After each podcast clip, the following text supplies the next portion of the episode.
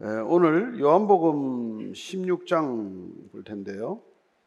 25절에서 33절까지 같이 한 목소리를 읽겠습니다. 시작. 이것을 비유로 너희에게 일렀거니와 때가 이르면 다시는 비유로 너희에게 이르지 않고 아버지에 대한 것을 밝히 이르리라. 그날에 너희가 내 이름으로 구할 것이요 내가 너희를 위하여 아버지께 구하겠다 하는 말이 아니니 이는 너희가 나를 사랑하고 또 내가 하나님께로부터 온 줄 믿었으므로 아버지께서 친히 너희를 사랑하십니다. 내가 아버지에게서 나와 세상에 왔고 다시 세상을 떠나 아버지께로 가노라 하시니 제자들이 말하되 지금은 밝히 말씀하시고 아무 비유로도 하지 아니하시니 우리가 지금에야 주께서 모든 것을 아시고 사람의 물음을 기다리지 않는 줄 아나이다. 이로써 하나님께로부터 나오심을 우리가 믿사옵나이다. 예수께서 대답하시되 이제는 너희가 믿느냐? 보라 너희가 다 각각 제 곳으로 흩어지고 나를 혼자 둘 때가 오나니 벌써 왔도다. 그러나 내가 혼자 있는 것이 아니라 아버지께서 나와 함께 계시느니라. 이것을 너희에게 이르는 것은 너희로 내 안에서 평안을 누리게 하려 함이라. 세상에서는 너희가 환란을 당하나 담대하라. 내가 세상을 이겼노라. 아멘. 하나님 아버지, 어, 세상에 고난이 없다면 얼마나 좋겠습니까? 그러나 어, 피할 수 없는 고난, 우리의 힘으로 감당할 수 없는 환란이 있다는 것을 압니다. 어, 그런 고난과 환란이 닥칠 때에도 그 고난과 환란을 면하게 해달라, 피하게 해달라 고 기도할 것이 아니라 주님께서 약속하신 놀라운 평안을 가지고 그 고난을 이겨내고 그 고난에 승리하게 하여 주옵소서. 예수님 이름으로 기도합니다. 아멘. 어, 인생 전체를 들여서 예수님을 쫓았던 제자들로서는 예수님이 이렇게 훌쩍 떠나신다는 얘기를 들었을 때 요새 말로 하면 뭐 멘붕이 오겠죠. 나는 어떻게 되나 얼마나 이렇게 정말 마음이 착잡하겠어요. 어, 지금까지 3년 동안 따라다니면서 아무도 된 일도 별로 없는 것 같고 어, 예루살렘에 가면은 뭐가 좀 될 줄 알았는데 예루살렘에 가서 십자가를 지시겠다고 하니 아직까지 정리가 안 된 제자들로서는 곤혹스럽게 짝이 없죠. 근데 예수님께서 놀라운 약속을 하신 것입니다. 정말 상상할 수 없는 약속을 해주신 거예요. 나 대신 또 다른 보혜사를 내가 보내주겠다. 어, 그러니까 예수님의 또 다른 이 보혜사라고 하는 말은 예수님과 같은 분을 한 분 보내주겠다는 거예요. 그분이 와서 너희 각 사람과 함께 있도록 하시겠다는 거예요. 왜, 왜 그런 약속을 하시겠어요? 어, 예수님은 나를 따르라고 제자들을 부르셨어요. 그리고는 이제 떠나십니다. 그럼 나를 따르라고 한 제자들이 예수님이 떠나셨지만은 예수님이 가신 길을 가야 될 테면 예수님이 지신 십자가의 길을 가야 된단 말이에요. 근데 그 십자가의 길을 혼자 갈 수 있냐 이 말이에요.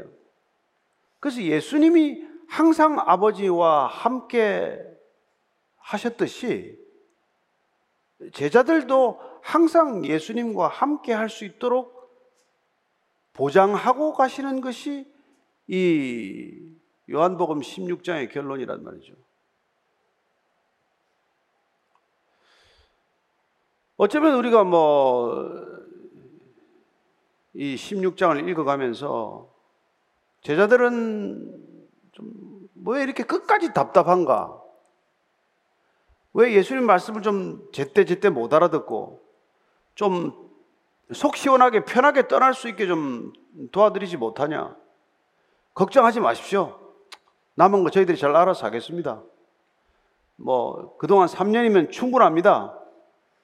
왜 이렇게 못하고 예수님 끝까지 이렇게 이 제자들, 미숙한 제자들, 아무것도 이루어지지 않은 이 제자들한테 뭘 기대하고 떠나시는 걸까? 뭘 믿고 떠나시는 걸까? 이런 생각을 해볼 수 있잖아요. 근데 우리가 한 가지 확실히 알아야 될 것은 예수님 따라가는 길은 열두 제자들이 따라갔던 길이나 우리가 한 번도 이렇게 대변해서 본 적이 없는 우리 같은 사람들이 예수님을 따라가나 동일한 길을 따라가야 한다는 거예요. 예수님께서 나를 따르라고 불렀으면 누구를 불렀건 어떤 직업을 가졌건 어떤 나이나 성별이나 어느 국적을 가졌건 동일한 길을 가게 되어 있다는 거예요. 그래서 예수님을 따르는 길이 동일한 길이기 때문에 예수님 그 당신 자신이 간 길을 그분이 아니고서는 갈 수 없었듯 그분을 따르는 제자들도 그분이 함께 해주지 않으면 못 가는 길이라는 걸 잘 알기 때문에 주님께서는 또 다른 보혜사, 또 다른 표현으로는 진리의 성령, 그분이 진리이시기 때문에 그분이 곧 진리이시고 길이고 생명이시기 때문에 그분이 우리와 함께 할 때 우리는 진리의 길을 가게 되는 것이고 그분이 약속하신 보혜사 성령이 오게 되면은 우리는 예수님이 가신 길을 가기 위하여 그분이 필요하고 그분이 없이는 우리는 그 길을 못 간다. 그래서 어떻게 보면 예수님께서는 보혜사 성령을 보내주시기 위하여 이 땅에 오신 분이다. 그 목적이면은, 아, 3년이면 충분하시구나. 제자들을 예수님처럼 만들려면 30년, 300년으로도 부족하지만 우리 힘으로 안 된다는 것을 깨닫는 데는 3년이면 충분하단 말이에요. 내가 아무리 해봐도 이 신앙생활을 혼자 못합니다. 그걸 깨닫는 시간이 적어도 3년은 걸린 거란 말이에요.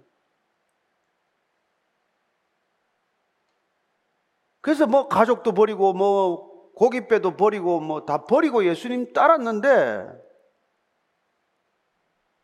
이게 뭐 아무것도 바뀌어진 것도 없고 달라진 것도 없단 말이에요. 그럼 예수님이 그걸 모르고 불렀습니까? 안 달라진다는 걸 알고 부른 거란 말이에요. 사람은 안 달라집니다. 안 변합니다. 안 바뀝니다. 교회 좀 다닌다고 바뀐다고 생각하면 안 돼요.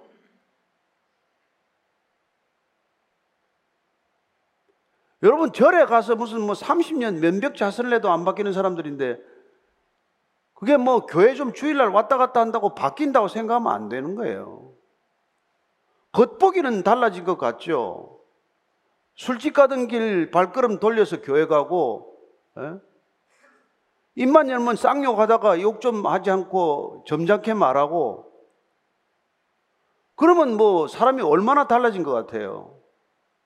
근데 문제는 우리의 중심은 안 달라진단 말이에요. 그래서 베드로가 아니 나는 주님 죽는 데까지 따라가겠습니다. 뭘 죽는 데까지 따라와? 너 새벽에 다 굴기 전에 세 번씩 나를 부인할 텐데. 그래서 여러분 우리가 종교 생활은 어떤 종교를 가지건 열심히 하면은 뭐 비슷한 종교인이 될 수는 있겠지만 이 예수님이 우리에게 선포한 이 복음의 길, 이 영생의 길, 이 구원의 길은 우리 혼자 힘으로는 무슨 동, 방도를 해도 못 가는 길이다 이 말이에요.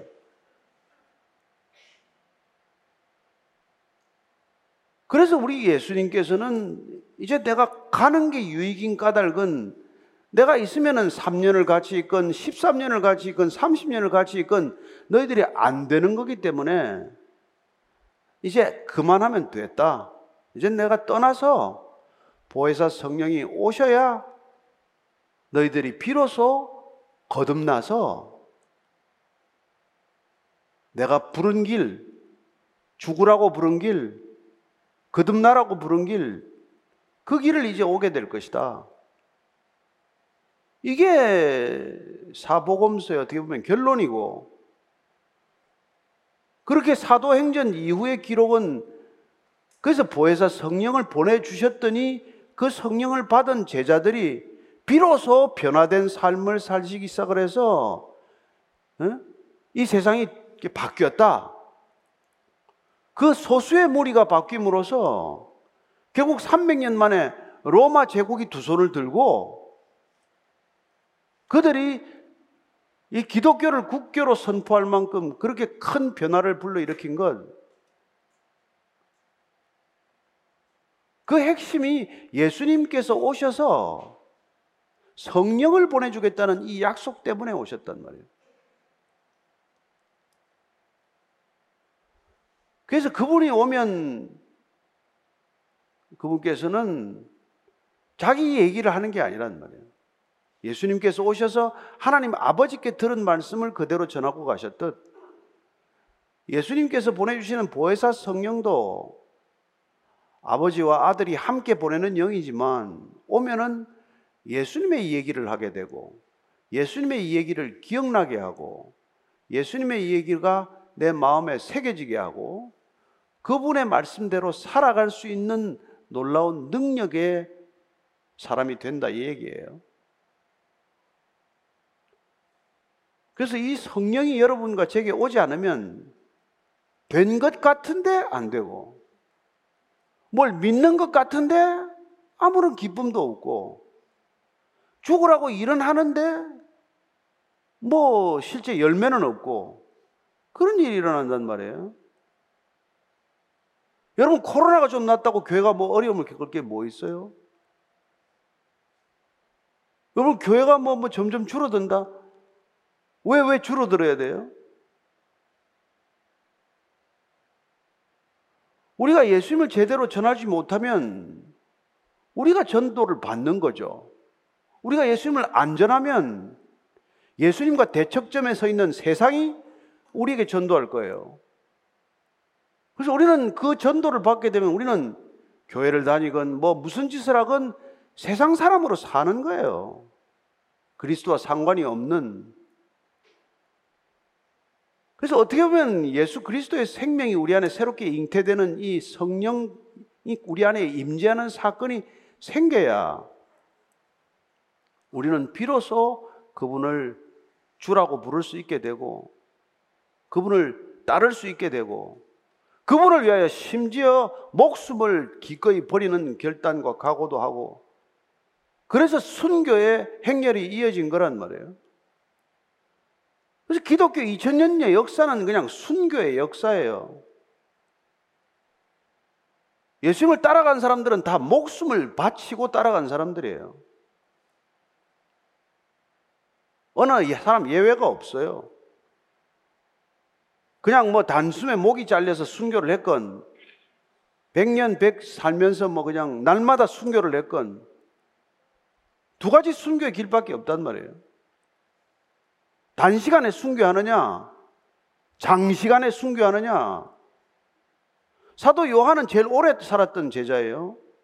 열한 제자들은 다 뭐 십자가에 거꾸로 달려 죽고, 뭐 살같이 벗겨져 죽고, 창에 찔려 죽고, 뭐 절벽에 떨어져 죽고, 그렇게 죽었지만은 요한은 끓는 기름에 들어가도 안 죽었다는 설이 있고 그리고 그는 나이 90이 넘도록까지 요한계시록을 썼고 가장 오래 살았지만 그러나 그는 가장 오래 순교한 사람이에요.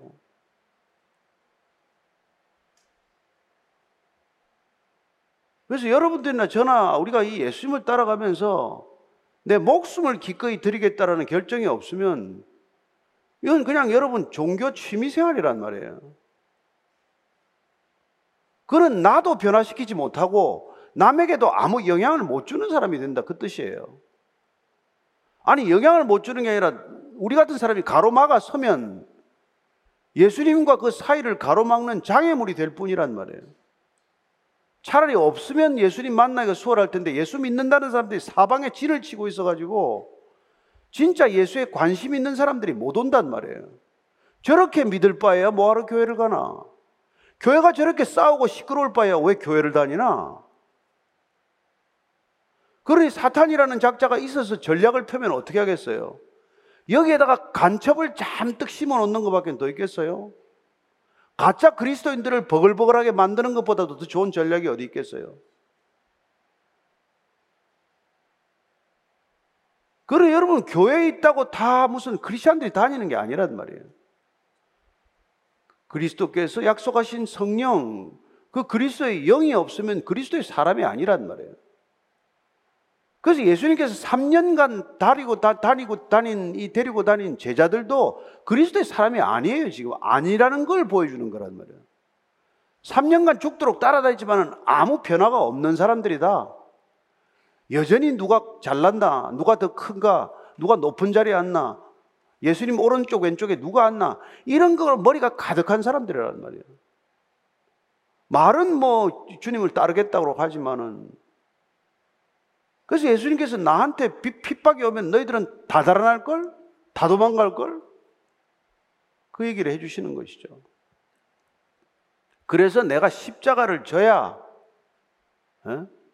그 십자가의 피로 너희들의 죄를 씻어야 그리고 내가 부활해서 내가 하나님의 아들이라는 게 입증되어야 그래 너희들의 믿음이 진실한 믿음이 되어야 아 그리고 하나님 아들이신 뿐만 아니라 저분은 우리의 과거 현재 미래를 다 아시는 분이구나 정말 역사를 주관하시는 분이구나 우리 눈에는 전혀 하나님이 이 세상을 다스린 것 같지 않은데 이 땅은 아무리 봐도 뭐 바이든이나 트럼프나 뭐 무슨 뭐 푸틴이나 시진핑이나 이런 사람들이 다스리는 것 같은데 그게 아니라 이 역사는 궁극적으로 하나님이 통치한다.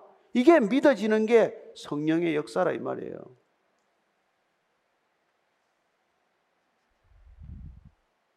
그런 일을 우리에게 허락하시기 위해서 주님께서는 예, 십자가를 지시고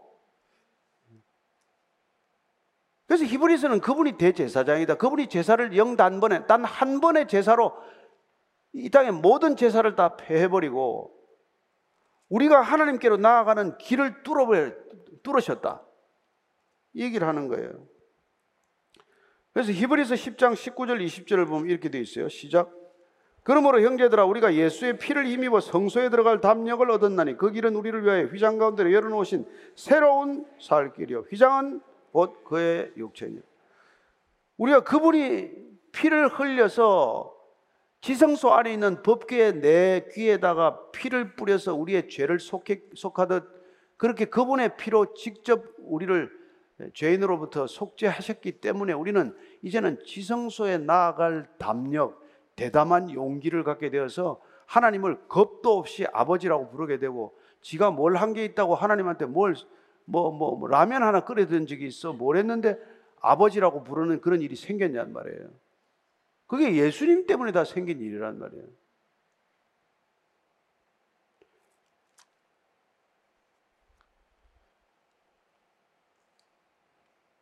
그래서 예수님께서는 지금 에? 이제 제자들한테 아 너희들이 이제는 내 이름으로 구하면 하나님 아버지께서 내 이름으로 구하는 거는 다 너희들에게 들어주실 거야. 근데 말이야 너희들은 지금까지 내 이름으로 아무것도 구하지 않았어. 이런 충격적인 얘기를 지금 해주고 가시는 거예요. 몇 시간 있으면 체포돼요, 지금. 근데 너희들이 지금까지 단 한 번도 내 이름으로 구하지 않았어. 전부 네 거 구했지. 너 이름으로 구하고 네가 원하는 걸 구하고 네가 갈망하는 걸 구했지 내 이름으로 구한 거 없어. 그러나 성령이 오면은 내 이름으로 구하게 될 것이고 그러면 하나님께서 내 이름으로 구하는 건 다 들어주실 거야. 이 약속을 하는 거란 말이에요. 이거는 기도를 완전히 뒤바꾸는 말씀이에요.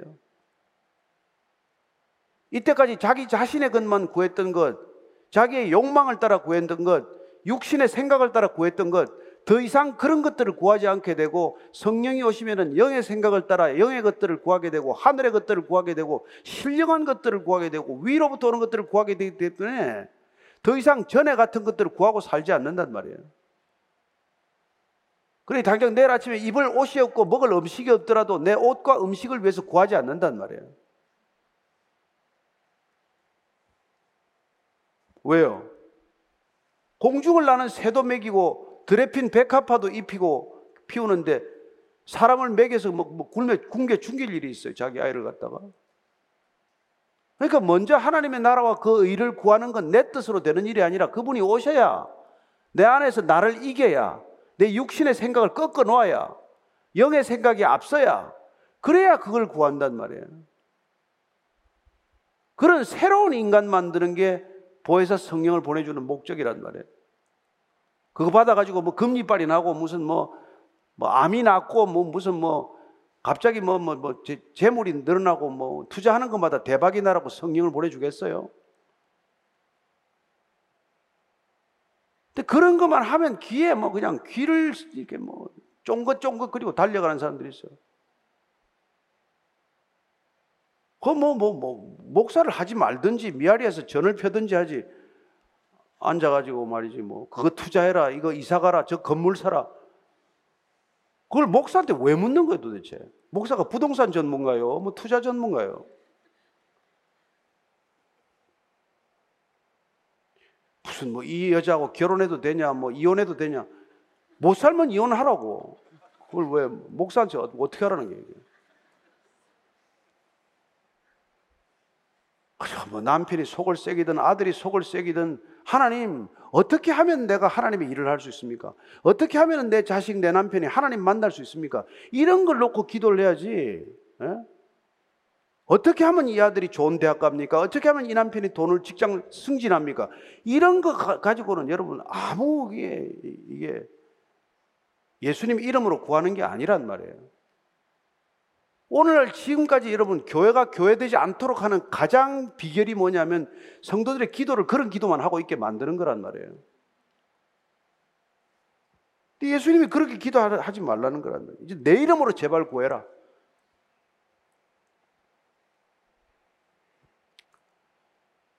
그러면 예수님을 따라가게 해달라고 구할 거 아니겠어요? 예수님이 흉내 내면서 살게 좀 해주세요. 예수님이 진 십자가 나도 지게 해주세요. 예? 예수님이 자 날마다 부인이 안 되는데 자기 부인하고 오라고 그랬으니까 오늘도 자기 부인 되게 해 주십시오. 오늘 이 아침에도 자기 부인으로 시작하는 하루가 되게 해 주십시오.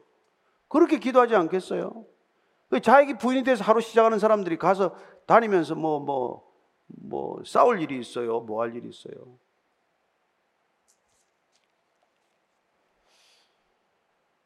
그래서 이 예수님께서 보혜사 성령을 보내주는 이유는 딱 하나란 말이에요. 내가 떠나면 고난이 시작이 되는데 그 고난은 네 힘으로 못 이긴다. 내가 떠나면 박해가 시작이 되는데 그 박해는 인간적인 믿음으로는 못 견딘다. 그 때문에 여러분 이런 엄청난 선물을 주는 거란 말이에요. 이 세상에 놀라운 고난과 박해와 환란과 협박과 위협에 맞서도록 하기 위해서 보혜사 성령이 필요하단 말이에요. 그분의 능력이 아니고서는 우리 이 세상을 맞설 수가 없으니까.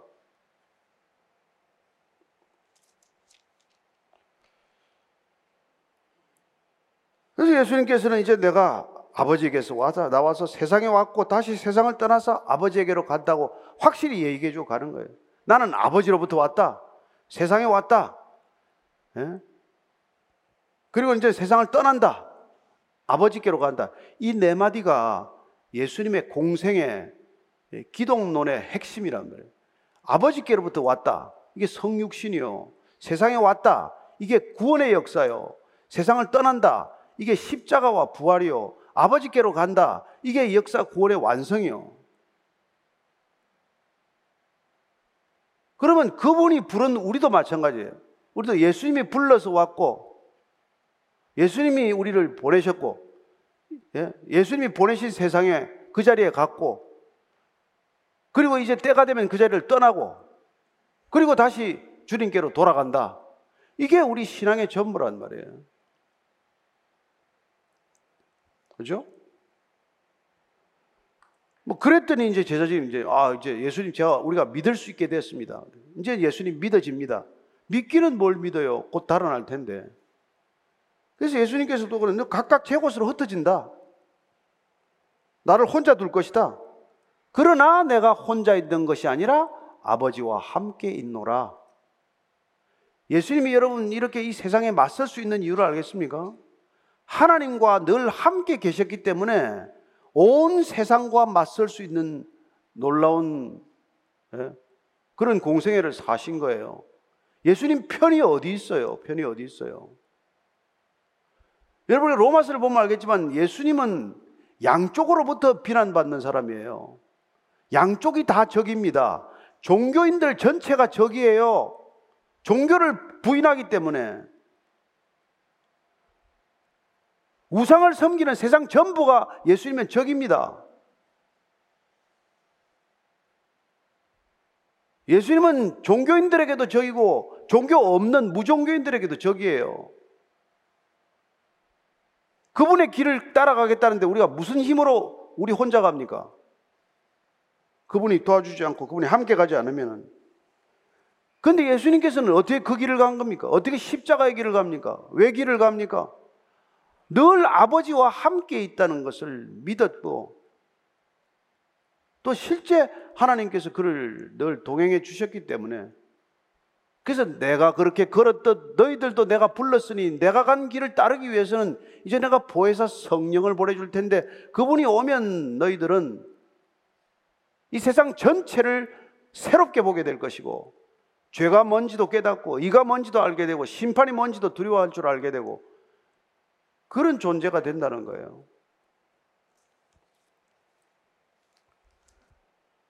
그래서 그 얘기를 내가 해주는 이유를 예수님께서 내가 이걸 일러주는데 이건 내 안에서 평안을 누리게 하기 위해서라 그래요. 예수님 생애 공생의 전체는 단 한순간도 평안이 없습니다. 뭐 쉴 겨를도 없는 분 아니에요? 늘 지금 바리새인들이 눈에 불을 켜고 예수님을 책잡기 위해서 따라다니고 하지 않았습니까? 그런 단 한순간도 편치 않은 시간을 살아가면서 예수님께서는 한 번도 평안을 놓친 적이 없는 그 평안, 그 평안을 우리에게 주시기 위해서 보혜사 성령을 보내주시겠다.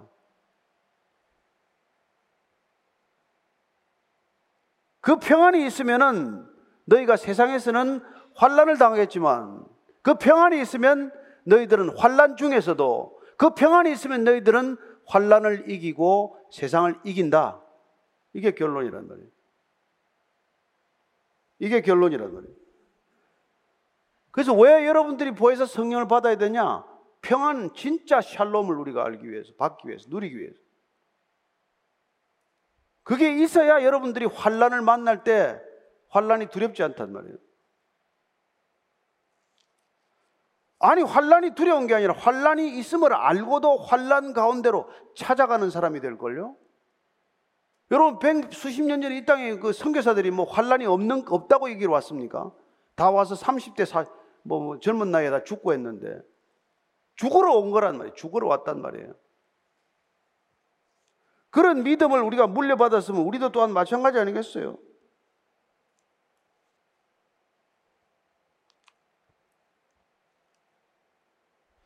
그래서 우리는 고난 같은 거를 가지고 무슨 시비 고난을 어쩌고 저쩌고 하는 기도는 할 것도 없어요.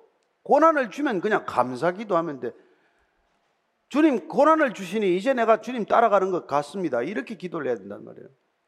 그게 골로새서 1장 24절이에요. 시작. 나는 이제 너희를 위하여 받는 괴로움을 기뻐하고 그리스도의 남은 고난을 그의 몸된 교회를 위하여 내 육체에 채우노라. 바울이 지금 무슨 소리를 하고 있는 거예요? 괴로움을 기뻐 너희를 위하여 받는 괴로움을 내가 기뻐하고 있고 그리스도의 남은 고난을 갖다가 교회를 위해서 그 고난을 내 육체에 채우는 것 예. 이게 하나도 이상한 일이 아니다. 이런 얘기를 하시는 것이죠. 고린도후서 1장 4절 5절입니다. 시작. 우리의 모든 환란 중에서 우리를 위로하사 우리로 하여금 하나님께 받는 위로로서 모든 환란 중에 있는 자들을 능히 위로하게 하시는 이시로다. 그리스도의 고난이 우리에게 넘친 것 같이 우리가 받는 위로도 그리스도로 말미암아 넘치는도다. 그리스도는 고난도 주시지만은 이 고난을 이길 수 있는 힘을 주시기 때문에 고난과 함께 위로를 주시는 분이다. 이게 지금 바울이 본인이 고난을 겪고 난 뒤에 쓴 글이란 말이에요. 고난을 겪을 뿐만 아니라 고난이 넘치도록 오지만은 그러나 그 고난을 이길 수 있는 힘과 위로를 주시고 격려를 주시고 능력을 주시는 주님께 감사할지로다. 베드로도 예? 주님을 세 번씩이나 부인했지만 그러나 그가 예?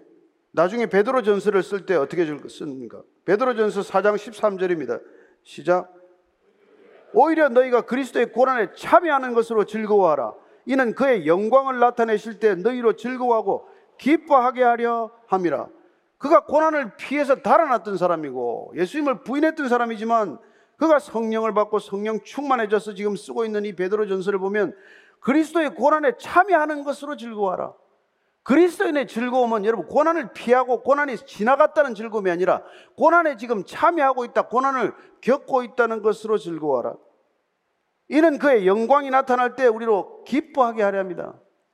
어. 고난이 오면 기뻐해야 된다 이 말이에요. 고난에 대한 독특한 해석이요. 고난에 대한 독특한 시각 아닙니까? 어떤 종교가 고난을 원합니까?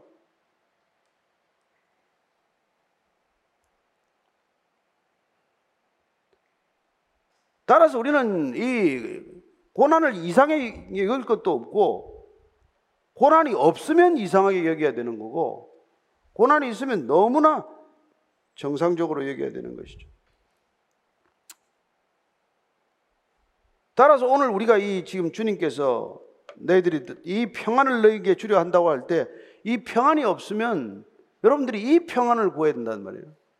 이 평안은 고난 없는 가운데 겪는 평안이 아니라 고난 가운데서 누리는 평안을 우리가 이게 이게 진정한 평안이란 말이에요.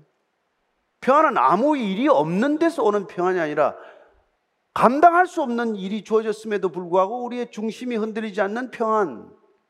그 평안을 주님이 주시기를 원하신단 말이에요. 그게 빌립보서 우리가 잘 아는데 4장 6절 7절 말씀입니다. 빌립보서 4장 6절 7절 말씀 같이 한번 읽겠습니다. 시작. 아무것도 염려하지 말고 다만 모든 일에 기도와 간구로 너희 구할 것을 감사함으로 하나님께 아뢰라. 그리하면 모든 지각에 뛰어난 하나님의 평강이 그리스도 예수 안에서 너희 마음과 생각을 지키시리라. 여러분들이 그냥 뭐 걱정하지 말고 염려하지 말고 그냥 감사함으로 모든 것을 감사함으로 기도하면 그러면 주님께서 우리에게 예, 평강을 부어 주신단 말이에요. 평강을. 그러면 그 평강이 오면 어떻게 됩니까? 그리스도 예수 안에서 우리의 마음과 생각이 흔들리지 않는단 말이에요.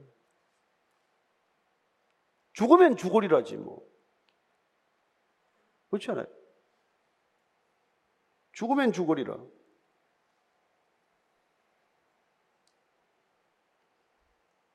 그래서 우리의 믿음은 이 놀라운 평안을 얻게 되고 이 평안 가운데서 우리는 아 주님이 우리를 인도하시는 일을 통해서 주님이 영광을 받으시도록 우리를 기꺼이 마음껏 내드릴 수 있는 삶이란 말이에요.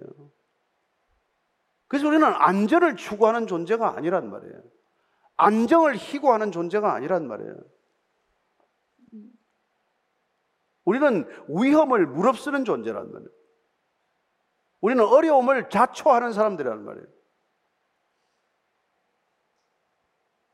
그게 그리스도인과 비그리스도인의 차이라는 것을 우리가 모르면 놓치면 예. 그래서 지금 예수님께서 마지막 결론이 뭐예요? 세상에서는 너희가 환란을 당한다. 그렇지만은 담대하라. 내가 세상을 이겼노라. 예? 내가 세상을 이겼노라.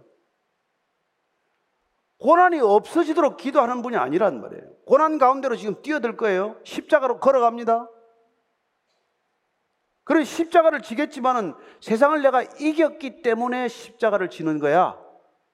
이렇게 말씀하시는 내가 세상에 져서 쫓겨서 지금 십자가로 내몰리는 게 아니라 내가 세상을 이겼기 때문에 나는 십자가를 지는 거라고 한단 말이에요.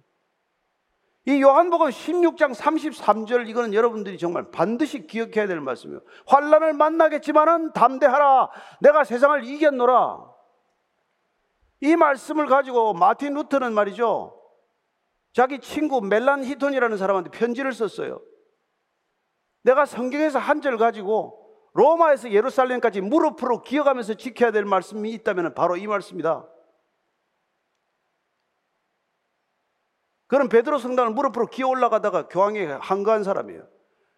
그러나 내가 로마에서 예루살렘까지 무릎으로 기어가더라도 한마디 말씀을 가지고 가야 한다면 이 16장 33절 말씀 내가 환란을 만나겠지만은 담대하라 내가 세상을 이겼노라 이 말씀이면 족하다는 것입니다.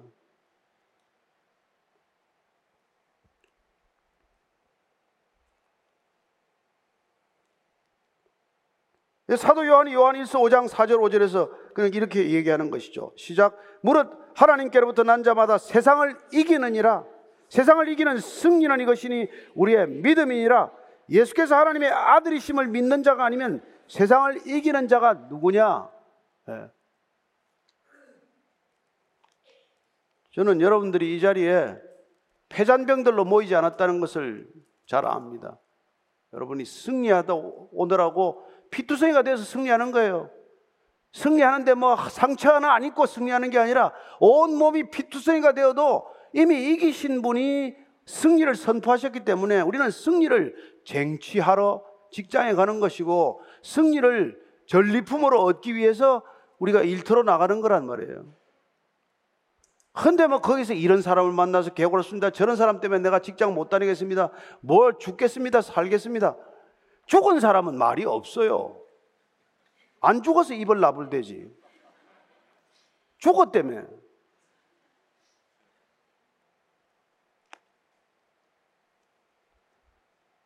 옛날에 이제 뭐 여러분 박정희 대통령도 총 맞아 죽을 때 말이죠. 무슨 김재규가 총을 대고 뭐라고 뭐라고 설명을 하니까 네가 일비 결심했으면 그냥 해라. 큰일하는 사람은 말이 많지 않다. 그러고 맞아 죽었어요 그냥. 총 세 방 맞고. 이미 죽은 사람은 뭐 그렇게 뭐말 많이 할 거 없단 말이에요. 저는 우리가 그리스도와 함께 십자가에 죽었기 때문에 그리스도와 함께 부활한 줄로 믿습니다. 우리는 육신의 생명을 기꺼이 버렸기 때문에 영생하는 생명을 주님께서 선물로 주신 줄로 믿습니다. 우리는 이미 영생을 살기 시작하는 존재라는 것을 믿습니다. 우리는 이 육신이 어떻게 되든 그렇게 큰 관심이 없다는 것 여러분들이 잘 아셔야 합니다.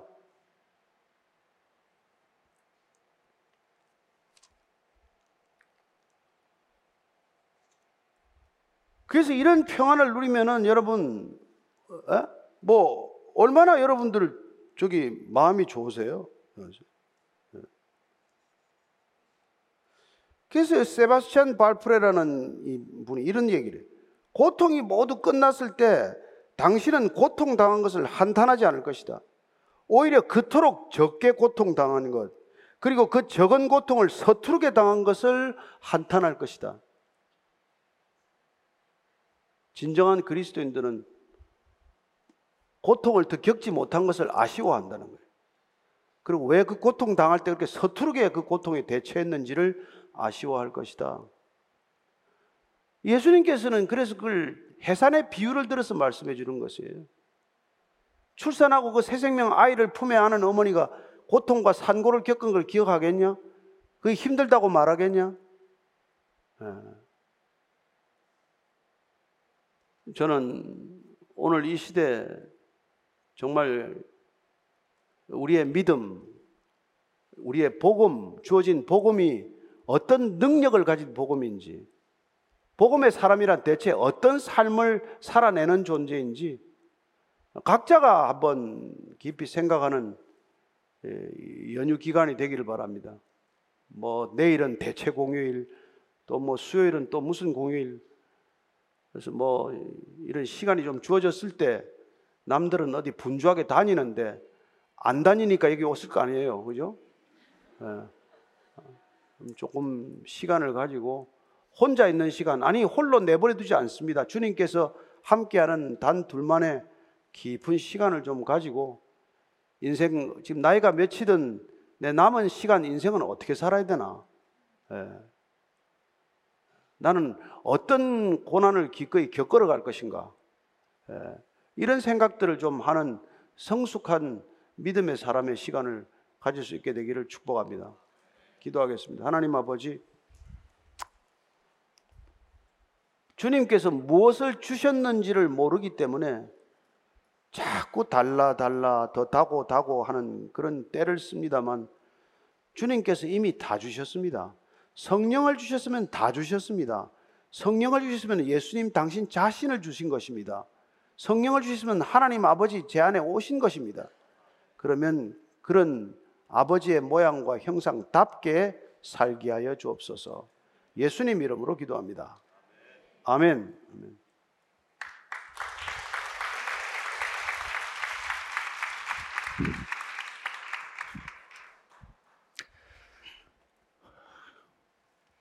목사님 말씀을 듣다 보니까 너무 세게 했다 이 말이지 지금. 예. 오늘 질문을 어떻게 해야 될지 모르겠어요. 그래, 연휴 때는 질문 좀 안 해도 되는 거 아닌가? 그래도 나온 질문이니까 예. 우선 뭐 크게 혼날 거라고 생각하면서 질문을 그냥 전달해 드리겠습니다.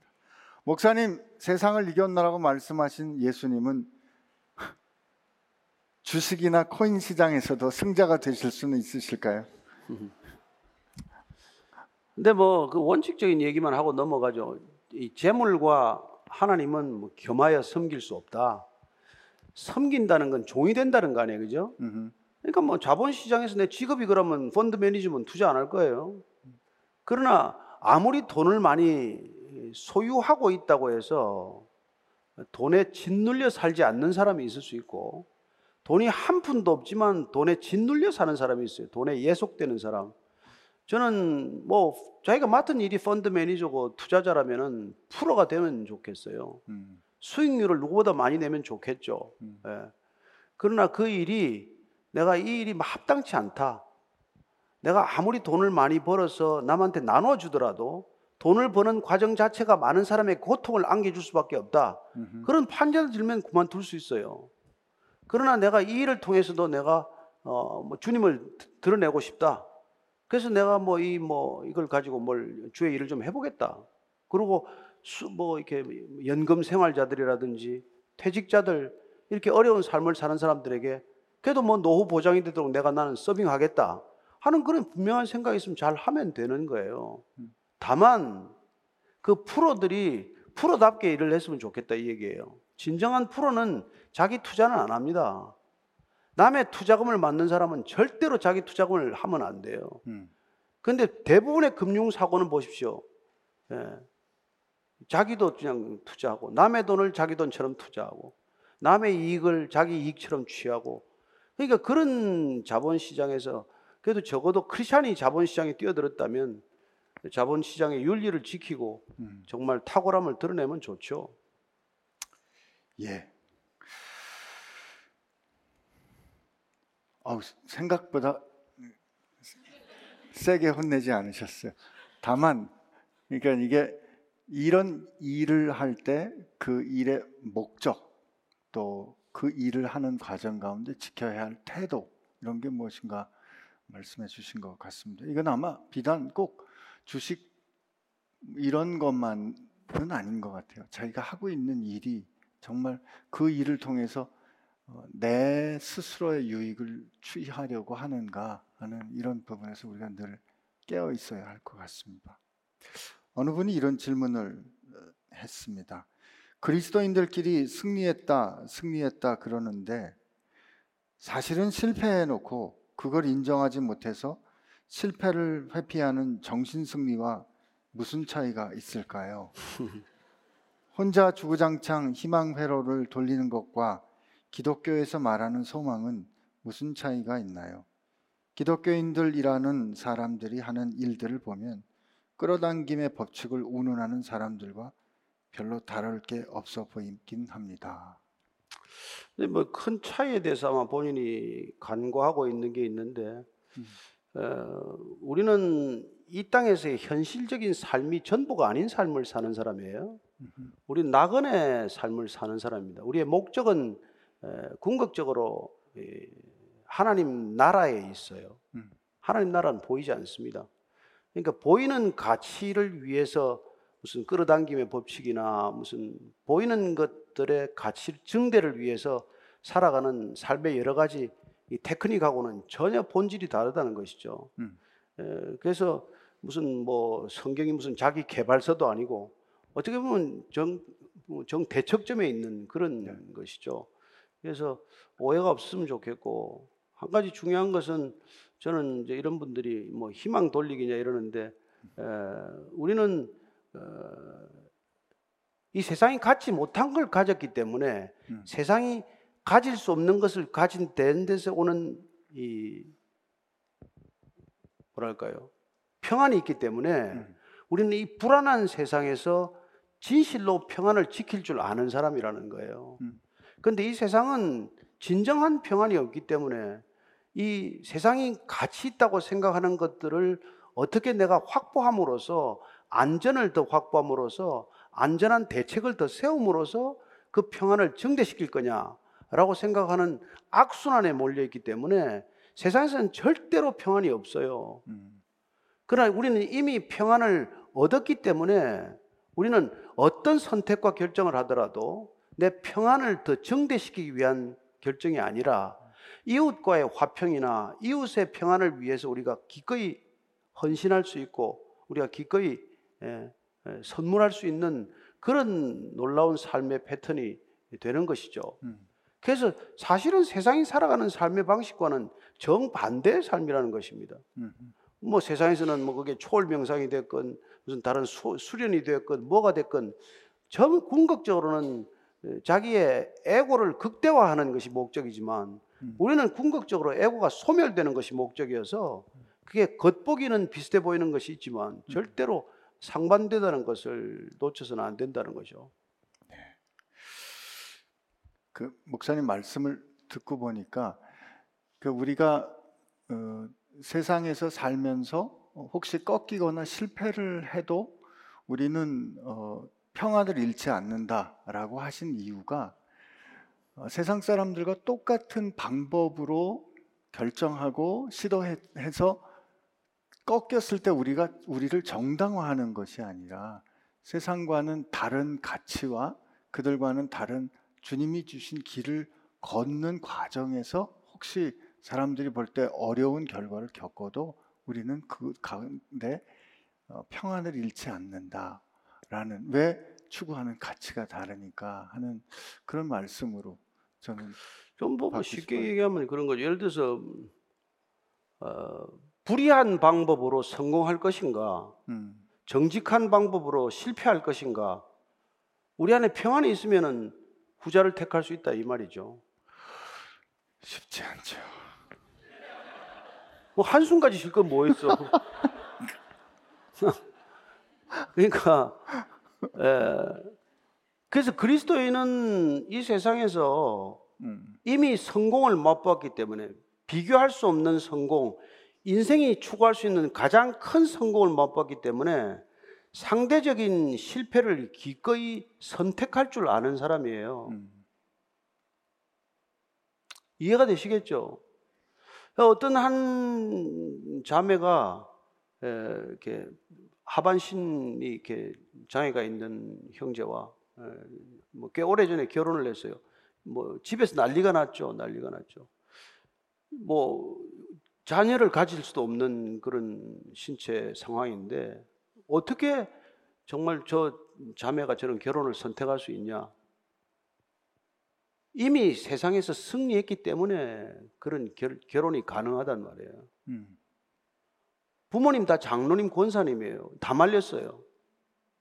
그러나 이 자매는 무슨 뭐 예수 믿은 지 얼마 되지도 않는데 그런 결정을 단호히 내릴 수 있단 말이에요. 여러분 세상에서 이 성공하는 듯한 것은 끝에 가면 다 실패하는 길이에요. 그걸 예수님께서는 넓은 길이라고 표현해 주셨고 모래 위에 집 짓는 거라고 표현해 주셨단 말이에요. 그러나 우리는 좁은 길을 기꺼이 선택할 때 세상은 이미 실패한 길이라고 규정한 길이란 말이에요. 음, 그러나 우리는 그 길이 반석 위에 집을 짓는 길이고 영원한 생명을 추구하는 길이기 때문에 눈앞에 잠시 있다가 사라질 것들의 가치에 치- 이렇게 붙들린 삶이 아니라 보이지 않지만은 영원한 가치를 이미 우리가 손에 쥐었기 때문에 이걸 기꺼이 택할 줄 아는 삶을 사는 존재가 되는 것이죠. 음. 이 목사님 그런 말씀하셨잖아요. 불의한 방법으로 성공할 것이냐, 정의로운 방법으로 실패할 것이냐. 그 말씀 듣다가 그 김영길 장로님이 어, 해주셨던 그 한동대 학생의 실패 이야기가 생각이 났는데요. 어느 대기업 입사 시험을 보는데 굉장히 어려운 시험 문제를 이렇게 탁 던져주고 그냥 감독관이 나갔답니다. 사람들이 다 이렇게 상의하고 찾아보고 하면서 시험 그 답을 적는데 이 친구는 자기 한동대학에 있으면서 계속 무시험으로 시험을 봤는데 자기 도저히 자기 실력으로 풀 수가 없어가지고 그냥 백지를 냈답니다. 근데 그 결과로 이 친구는 합격을 했고 가장 중요한 책무를 맡았답니다. 궁금해서 질문을 했대요. 그랬더니 그 상사가 하는 말이 그 시험의 정답은 빵점이네. 예, 그 시험이 보는 것은 integrity를 어떻게 지키는가였기 때문에 그 상황에서 integrity를 지키는 것은 빵점이었네라는. 그러니까 우리 살면서 이렇게 정의로운 방법으로 가다가 실패하는 거가 때로 지는 것 같아도 어, 인생의 어, 이 결국 마침내는 승리하는 거라는 그런 생각을 또 다시 한번 하게 됐습니다. 목사님, 예전에는 기도 시간을 채우는 게 어렵지 않았습니다. 기도 제목 하나하나 어, 아래다 보면 한 시간은 금방 지나가곤 했습니다. 기도가 재밌기도 했고요. 그런데 목사님의 왜 기도하는가를 읽고서 기도가 잘 안 됩니다.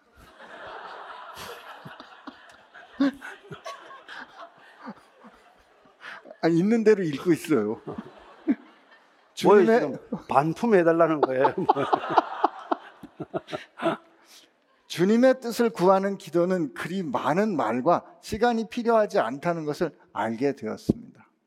문제는 그런 기도는 아무리 기도해도 기도한 것 같지가 않습니다. 말 몇 마디 하고 이게 기도인가 싶기도 합니다. 기도하는 재미를 잃어버린 것 같기도 한데요. 기도는 누구나 슬럼프가 오죠. 예, 뭐 침체기가 오는데 그런 침체가 아니더라도 어, 본인이 이제 뭐 이렇게 통상적으로 기도하던 거를 끊고 정말 하나님 나라와 그 의만 구하려면 구할 게 없어요. 음, 그래서 어뭐 마더 테레사 경우 같은 경우는 인터뷰할 때 어떻게 기도하냐 그렇게 물었더니 그냥 듣지요. 음, 그렇습니다. 잠잠히 앉아 있는 것도 기도예요. 꼭 말해야 기도 아닙니다. 음. 뭐 사랑하는 사람이 둘이 앉아가지고 아무 대화가 없으면 사랑이 없는 겁니까? 사랑이 차고 넘쳐서 침묵할 수 있는 거거든요. 음. 그래서 침묵의 기도에도 익숙할 필요가 있고 에, 또한 뭐 중언부언하는 기도가 필요할 때가 있어요. 저는 어린아이들이 옹알이 하듯이 한 얘기 또 하고 한 얘기 또 하는 거 좋은 기도라고 생각을 해요. 음, 그걸 평생 하면 문제가 되지만 음. 예. 그걸 어릴 때 그 기도 안 하면 이상하죠. 어, 뭐 초등학생이 뭐 나라와 민족을 위해서 죽게 해주세요. 이러면 야 이놈 미친놈아 공부나 해라 이 자식아 그런 얘기 듣지 그렇지 않겠어요. 그래서 저는 자기 수준에 맞는 기도를 하는 게 중요하지 무슨 기도하는 책을 한 권 읽고 그 기도의 방법을 따라 하는 건 의미가 없다고 생각을 해요. 음. 그래서 기도는 정말 하나님과의 나와의 교제이기 때문에 누가 간섭하거나 무슨 뭐 가르칠 수 있는 게 사실 아니에요. 그래서 예수님께서 주기도문 짧게 가르쳐 주셨지만 그걸 가지고 기도하면 그럼 더 이상 기도할 게 없잖아요. 음, 그러나 그 기도를 풀어서 한 절을 가지고 하루 종일 기도도 할 수 있는 거거든요. 나는 하나님의 이름을 망령되이 일컫지 말라는 기도 가지고 수시간도 할 수 있는 거란 말이에요. 제가 이때까지 하나님의 이름을 망령되이 일그는 걸 오늘 회개하고 싶습니다, 주님. 제가 어디 가서도 주님의 이름을 팔았고 걸핏하면 이름을 덜 먹였지만 주님, 저는 아직도 예, 제 자신의 위선에 갇혀 있는 사람입니다. 그거 가지고 하루 종일 회개 기도도 할 수 있는 거고 얼마든지 할 수 있는 거란 말이에요. 그러니까 저는 이분이 어, 뭐 재미가 없어졌다면 재밌는 기도를 하시면 돼요. 예, 뭐 에, 포카를 좀 했는데 돈을 좀 따게 해주세요. 뭐 이렇게 할 수 있는 거죠. 그것도 한번 해보세요. 해보서 따게 해주면 주님이 들어주신 건가, 사탄이 들어줬는가 한번 생각도 해보고. 그래서 저는 예, 기도란 하나님과의 은밀한 대화기 때문에 음, 에, 저는 어떤 기도라도 주님이 들으시지만 그러나 우리가 주님의 뜻을 알기 위해서 성경을 읽는 것이고 음. 이렇게 기도가 안 될수록 특별히 성경을 읽어야 돼요. 성경을 읽으면은 거기에 있는 9천 개 이상의 약속이 기도 제목들이고 음. 에, 성경을 읽는 것 그 자체가 곧 기도라는 것을 이해할 필요가 있어요. 음. 그래서 우리가 뭐 예를 들어서 뭐 에, 오늘 말씀을 읽었으면은 세상에서는 환란을 만나겠지만 담대하라 세상을 이겼노라면 주님 환란을 만나더라도 두려워하지 않게 해주십시오. 환란을 만나더라도 이미 이겼다는 것을 기억나게 해주십시오. 뭐 그러고 얼마든지 이 말씀을 가지고 기도할 수 있다는 거예요. 음. 예, 시편 1편 읽었으면 1편 가지고 하루 종일 기도할 수 있습니다. 뭐, 뭐, 뭐복 있는 사람은 악인의 꾀를 쫓지 아니하고 죄인의 길에 서지 아니하고 오만한 자의 자리에 앉지 아니하고 오직 여호와의 율법을 즐거워해 주야로 율법을 묵상하는 자로다. 그 한두 줄이면 시- 하루 종일 기도한다면 주님 제가 아직도 사실은 악인의 꾀를 쫓는 때가 많습니다. 음. 머리만 잠깐 들면 악인의 꾀가 솟아오릅니다. 어찌해야 합니까? 주님 나는 어떻게 어떻게 해야 이 악인의 꾀에서 벗어날 수 있습니까? 뭐 그렇게 기도하는 것이죠. 예? 나는 오만한 자리 자리를 놓고 지금 기도하고 있습니다. 저 자리 가는 게 내 꿈이고 목적이 되는데 주님 정말 내려가는 것이 인생의 목적 되게 해 주십시오. 사망의 음침한 골짜기라도 주님과 함께라면 갈 수 있는 믿음을 주십시오. 이렇게 기도하는 게 그게 기도란 말이에요. 그런데 뭐 달라 달라 이런 기도 안 하면 재미가 없다 그러면은 또 달라 달라 해보세요. 안 줄 테니까. 그 분명한 사실 일 반품은 없다. 그다음에 이제 두 번째 어, 기도가 재미있다라는 어, 말씀을 하셨는데 어, 사실 하나님 앞에 나가서 말씀을 아뢰는 그 일은 어, 재미로 가늠할 수 있는 일 이상의 의미를 가지는 거 아닙니까? 그래서 어, 목사님께서 기도는 우리가 그 기도한 그것을 살아내기 위해서 하루 종일 기도할 수 있다라고 말씀하셨잖아요. 누군가 기도가 노동이고 노동이 곧 기도다 이렇게 말한 것처럼 어쩌면 기도한 것을 살아내기 위해서 우리가 애쓰다 그러면 우리의 기도가 그렇게 많지 않아야 오히려 쉬지 않고 기도할 수 있는 기도하는 삶을 살 수 있는 게 아닌가 그런 생각도 하게 됩니다. 그리고 뭐 중원부원 기도하는 것과 다른 게 봐야 되는데 저희들 그 신학교에서 그때 뭐 교수님 한 번 교정에서 하- 이제 뭐 기도하고 이렇게 다니시는 교수님 계셨는데 뭔 기도를 그렇게 하시냐고 물었더니 한 마디 기도예요. 음. 그냥 뭐 예, 주님 저를 불쌍히 여겨 주세요. 거지 바디메오의 기도인가 그래요. Have mercy on me, O my Lord. 그걸 하루 종일 그냥 중얼중얼 하는 거예요. 주님 불쌍히 여겨 주십시오. 주님 불쌍히 여겨 주십시오. 어, 하루 종일 기도가 그, 그 기도를 할 때가 있대요. 음. 그리고 이제 그리스 정교라든지 러시아 정교 이런 쪽에서는 또 주기도문 하루에 100번, 1000번 외우는 그런 기도도 있어요. 그 자칫하면 주문이 되기 때문에 우리가 경계하지만 그러나 한 번 암송할 때마다 그 깊은 의미를 자꾸 생각하면서 기도하면 그것도 또 그처럼 좋은 기도가 없단 말이죠. 그리고 또 어떤 교수님은 정말 삶의 모든 것을 기도 제목으로 올려드리는 분이 계세요. 그분은 걸어가면서 지나가는 차를 놓고도 기도하고 지나가는 행인을 놓고도 기도하고 중국집 가면 중국 기도하고 일본집 일식店가면 일본 기도하고 예? 학교 지나가면 학생 학교 기도하고 말이죠. 관공서 지나가면 관공서 기도하고 병원 지나가면 환자 놓고 기도하고 기도할 게 얼마나 많은지 모르겠다는 거예요. 음. 그렇게 기도의 은사를 받은 분들이 있습니다. 보통 사람은 그게 되지 않아요. 또 안 된다고 너무 스트레스 받을 것도 없어요. 음. 예, 그러니까 예, 주님과의 관계니까 주님께 솔직하게 주님 제가 기도가 잘 안 됩니다. 예. 그러면 자칫하면 나는 이제 그게 좀 조심스러운 게 기도를 안 할 수 없는 상황을 주실까 봐서 조금 염려가 되긴 해요. 예. 그래서 또 덜컥 또 암이 진단이 되면 이제 기도를 열심히 하겠죠. 예, 그러지 마시고 좋을 때 별일 없을 때 그냥 기도를 열심히 하시기 바랍니다. 그 말씀 참 덜컹합니다. 별 일이 없을 때 기도 열심히 하는 우리 됐으면 합니다. 예수님을 안 믿어도 충분히 행복하게 잘 살 수 있는데 왜 굳이 예수님 믿었냐 하냐고 묻는 친구를 위해 무슨 말을 해야 할까요? 예수님을 믿는 삶이 얼마나 힘들고 어려운 삶인지 알 것 같아서 자기는 지금 믿고 싶지 않다고 합니다. 그 정직한 친구니까 오히려 기다려 주는 게 낫고 저 친구가 결국은 이 세상 것들의 허망함을 알게 하시고 진리의 길을 걸을 수 있도록 도와달라고 기도하는 게 마땅하고 그리고 여러분 행복이라는 단어는 성경에 없어요. 이거는 인문학적이고 사회학적인 단어지 성경적 단어가 아닙니다. 성경은 행복 인간의 행복을 추구하지 않습니다. 우리의 목적은 하나님을 영원히 기뻐하고 즐거워하는 것이지 예, 우리가 우리 스스로 행복해지는 게 우리 인생의 목적이 아니에요. 그건 세상이 우리에게 속이는 겁니다. 예, 인간은 행복을 추구하도록 지어진 존재도 아니고 인간은 행복을 추구할 때 절대로 행복해지지 않는 존재예요. 예, 그래서 그건 여러분 속아 넘어가면 큰일 납니다. 우리는 그냥 하나님을 기뻐하는 것이 우리의 힘이고 능력이에요. 진정한 기쁨 이상의 행복이 있습니까? 예, 하나님과의 올바른 관계, 인간들과의 수평적으로 이 올바른 관계에 있는 것보다도 더 즐거운, 더 큰 행복이 있어요? 더 큰 기쁨이 있습니까? 그러니까 우리는 성경 안에서 우리 인생의 좌표를 발견해야지 세상 속에서 우리 좌표를 발견하면 안 되죠. 그들이 행복이라고 말하는 조건 수백 가지를 따져보죠. 어느 것 하나 우리를 진정으로 만족해 할 수 있는 게 있는지. 그러잖아요. 맞는 말씀인데 정말. 근데 우리 대개는 다 행복했으면 좋겠다. 예, 그래서 이제 세상 사람들하고 쓸 때 세상적 용어를 우리가 쓰는 거죠. 음. 넌 그래서 그래 차라리 물어볼 때 넌 요새 뭐 행복하니?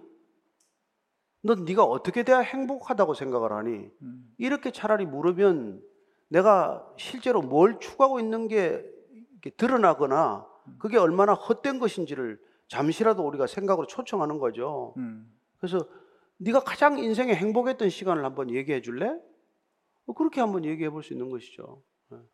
근데 네가 뭐 예를 들어서 내가 뭐 결혼식 날 제일 행복했어. 근데 그 이튿날은 어땠는데? 신혼여행 갔다 오니까 어땠어? 1년 살아봐도 여전히 그래? 이렇게 물어볼 수 있는 거 아니에요. 그렇게 변하는 게 행복이라면 그 행복 추구할 만한 가치가 있습니까? 어제 행복하다가 오늘 행복할 수 없는 그 조건들이 행복의 조건이 될 수 있냐고요. 그러니까 우리가 그걸 속는 거죠. 사탄은 너 자신이 행복하라고 얘기하겠지만 에, 하나님은 그렇게 말씀하지 않습니다. 거룩하라고 얘기하는 거예요. 여러분 거룩보다 더 큰 기쁨은 없, 없기 때문에 그런 거예요. 음. 에, 부부지간에도 깨끗하게 거룩하게 사는 것보다 더 아름다운 부부 관계는 없습니다.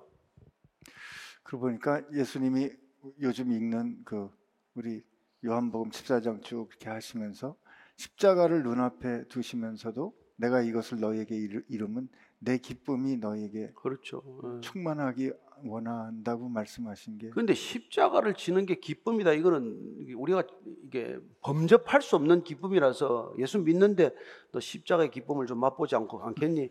이렇게 할 수는 없는 없는 일이고, 예.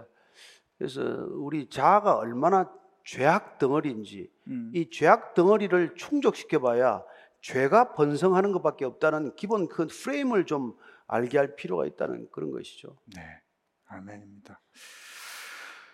마지막 질문 드리겠습니다. 음, 그리스도인으로 산다는 건 내 감정과 생각으로 살지 않고 말씀대로 실천하는 삶이겠죠. 늘 그렇진 않지만 사람이 보기 힘들고 골방으로 들어가고 싶을 때 어떻게 하면 좋을까요? 목사님은 아침마다 솔직히 하루는 좀 쉬고 싶을 때가 있으시더라도 뚫고 일어나시는 거죠? 라고 그대로 읽어드렸습니다. 예, 뭐 그렇죠. 근데 늘 기쁘면 좋죠. 근데 때로 힘들 때도 있지만 그러나 저는 그때 다시 또 기도하는 거죠. 하나님 오늘은 힘들지만 새 힘을 주시면 또 그 자리에 설 수 있다고 저는 믿습니다. 내 힘으로는 못 서겠습니다. 음, 그래서 나는 하나님이 필요하고 기도가 필요한 거죠. 음, 제가 뭐 할 수 있으면 기도할 필요가 없겠죠. 근데 사실 거의 모든 경우 제 힘으로 감당이 안 되고 또 힘들고 에, 제 나이를 아시는 분은 아시겠지만은 제가 뭐 매일 아침에 나와서 설교할 수 있는 그런 나이나 건강은 아니지만 그래서 내가 할 수 없는 일에 도전하는 거예요. 내가 할 수 있는 일에 도전하고 지금 있지 않습니다. 제가 할 수 없는 일에 지금까지 여기까지 왔기 때문에 늘 하나님이 다 해주셨다는 걸 너무 잘 알죠. 나는 한 번도 게으르지 않았지만 그러나 내가 한 게 아니라 정말 하나님께서 다 하셨다는 걸 저도 알고 제 아내도 알고 안 목사님도 알고 우리 교육자들도 다 알죠.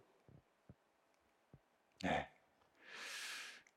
어, 예수님께서 오늘 우리에게 주신 그 말씀, 어, 세상에서 환란을 당한다. 음, 그러나 담대하라. 내가 세상을 이미 이겼다라고 말씀해 주신 그것이 우리가 고난을 당할 때 다시 일어설 수 있는 이유 또 힘이 되는 것 같습니다. 오늘 우리 이제 기도해야 되는데요. 기도하기 전에 찬양 하나 하고 했으면 좋겠습니다. 아, 아무것도 두려워하지 말라 하는 찬양. 어, 우리 불렀던 찬양인데 우리 같이 한번 같이 고백하고 어, 가사에 이렇게 돼 있어요. 아무것도 두려워 말라. 주 나의 하나님이 지켜주시네. 놀라지 말라. 겁내지 말라. 주님 나를 지켜주시네. 우리 같이 고백하겠습니다.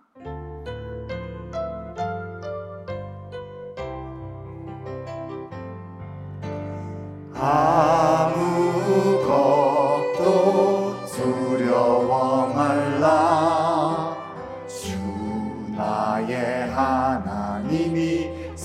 지켜주시네.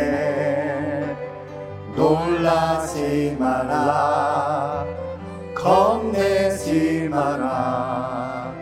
주님 나를 지켜주시네. 아무것도 두려워 말라. 주 나의 하나님이 지켜주시네. 놀라지 마라. 겁내지 마라. 주님 나를 지켜주시네. 내 마음이 힘에 겨워 지칠지라도 주님 나를 지켜주시네 세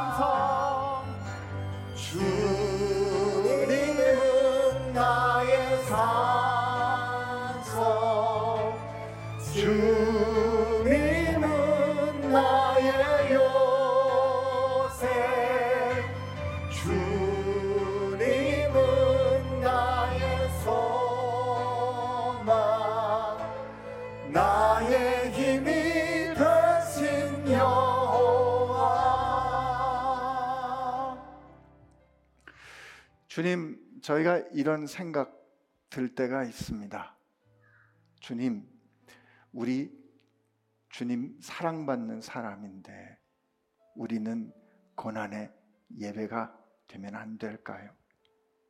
세상에서 환란 겪는 일 우리는 겪지 않으면 안 될까요? 주님 다 아시는데 우리 삶 그저 순적하게 이끌어 주시면 참 좋겠는데요, 주님. 이런 생각이 들고 이런 생각으로 기도할 때가 있습니다. 그러나 주님, 오늘 주님께서 주신 말씀, 우리에게 주시는 말씀으로 받습니다. 아니다. 너희가 세상에서 환란을 당할 것이다. 이 어그러지고 거스르는 세대 가운데 빛의 자녀로 흠없게 드러나기 위해서는 환란을 겪어야 한다. 그러나 담대해라. 결과를 염려하지 말아라. 내가 세상을 이미 이겼고 성령 하나님이 너와 함께하여 세상의 권세를 가진 내가 너와 끝까지 함께하여 너를 마침내 이기게 할 것이니까 다만 염려되고 두렵고 혼자 있는 것 같을 때 나와 함께 있는 것 기억해서 다만 내 말 믿고 따르거라 하시는 주의 말씀을 받습니다. 주님 저희가 세상에서 환란을 피하는 것이 아니라 환란을 겪겠지만 마음을 지켜 주시는 주님 그 주님이 함께 하심을 믿고 담대하게 세상을 향하여 마주서 일어서겠습니다. 세상을 이기신 주님이 나의 힘, 나의 능력이오니 주여 우리로 그 능력 누리게 하여 주옵소서. 이제는 세상을 이미 이기신 그리고 십자가와 그 부활과 승귀되심으로 확증하신 우리 예수님의 은혜와 우리 하나님 아버지의 사랑하심과 성령님의 역사하심이 고난 중에서 평화를 누리는 그 비밀을 이제 온전히 내 인생의 진리로 누리기로 결심하고 감사하는 교회와 지체들 가운데 함께 하시기를 주의 이름으로 축원하옵나이다. 아멘.